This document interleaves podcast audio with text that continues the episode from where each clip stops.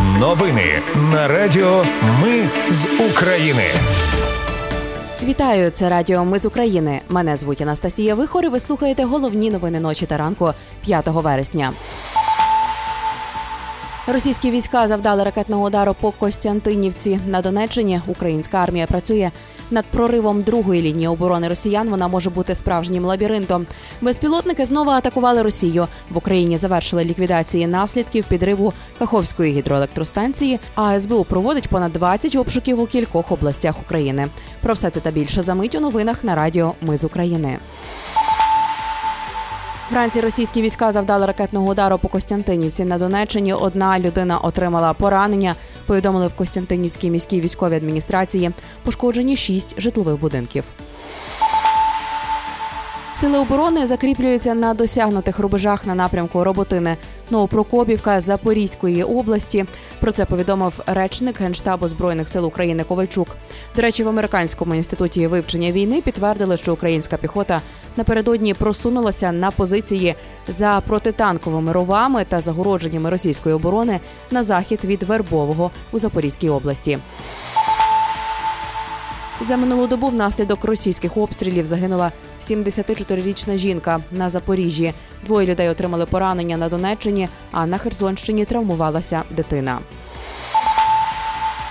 Безпілотники знову атакували Росію. Місцеві губернатори заявляли про роботу протиповітряної оборони у Калузькій області та у Істринському районі Підмосков'я. Мер Москви повідомив про спробу атаки на столицю в аеропортах Внуково, Шереметьєво та Домодєдово. Традиційно затримка рейсів.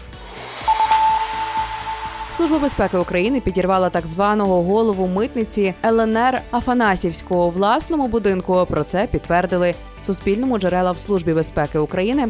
За даними СБУ, Афанасівський є генерал-майором і агентом ФСБ, який відмивав гроші для збройних формувань, що воювали проти України. Зокрема, фінансував ватажка так званої ЛНР Пасічника. Друга лінія оборони російських військ на Запоріжжі досить потужна, хоча щільність мінних полів там менша, але їхня кількість досить велика. Крім того, ворог мав рік для того, щоб окопатися. Про це повідомив речник Сил оборони Таврійського напрямку Олександр Штупун. Він каже, що на другій лінії можуть бути цілі лабіринти. Низка аналітиків Остін спільнота заявила, що росіяни збудували там мережу тунелів. Подібну тактику використовував В'єтконг під час війни у В'єтнамі. Раніше командувач угрупування військ Таврія сказав, що російські загарбники втратили 60% свого часу та ресурсів на зведення першої лінії і лише по 20% на другу та третю. Тому він очікує на успіхи.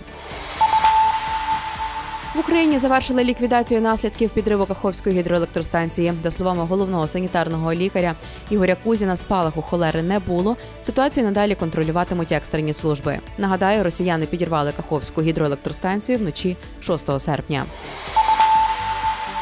МЗС Куби заявило про викриття мережі торгівлі людьми, яка залучала кубинців до війни проти України на боці Росії. Правоохоронці почали нейтралізацію мережі та відкрили низку кримінальних справ проти осіб, які брали участь у схемі.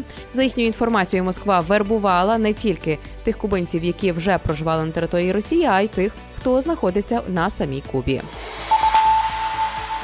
Очільниця антимонопольного комітету Ольга Піщанська подала до парламенту заяву на звільнення, яку розглянуть на найближчому засіданні. Про це повідомив спікер ради і опублікував її заяву. Голова фракції Слуга народу Давид Рахамія пише, що місце Піщанської займе керівник Донецької обласної військової адміністрації Павло Кириленко. Служба безпеки України прийшла з обшуками до виконувача обов'язків мера Чернігова Ломаки. Наразі невідомо в межах якого кримінального провадження до нього навідалися правоохоронці. Дозвіл на проведення обшуку дав Шевченківський райсуд Києва. До речі, служба безпеки України проводить понад 20 обшуків у кількох областях через зловживання на відновленні енергетичної інфраструктури України. Про це повідомляє Суспільне. Папа Римський визнав, що його нещодавні коментарі щодо Росії були неправильно сформульованими. Він пояснив, що прагнув нагадати росіянам про їхню велику культурну спадщину, а не політичну. Папа запевняє, що згадувати Петра І та Катерину II під час своєї промови не планував. Це раптово спало йому на думку, адже він вивчав історію Росії в школі. Ну і на завершення міжнародна федерація плавання дозволила росіянам та білорусам виступати під нейтральним прапором. Так само вирішила і світова федерація бадмінтону. У січні міжнародний олімпійський комітет рекомендував допускати росіян і білорусів до участі в Олімпійських іграх 2024 в нейтральному статусі. Це були новини на радіо. Ми з України. Мене звуть Анастасія Вихор. Наші новини про те, що дійсно відбувається в Україні. Ми не робимо новини, зважаючи на чиїсь політичні чи бізнес-інтереси. У нас тільки реальні факти. Якщо на вашу думку те, що ми робимо, важливо, підтримайте нас. Заходьте на сайт Ми з України.ком та тисніть кнопку Підтримати. Почуємось. Радіо Ми з України. Перемагаємо разом.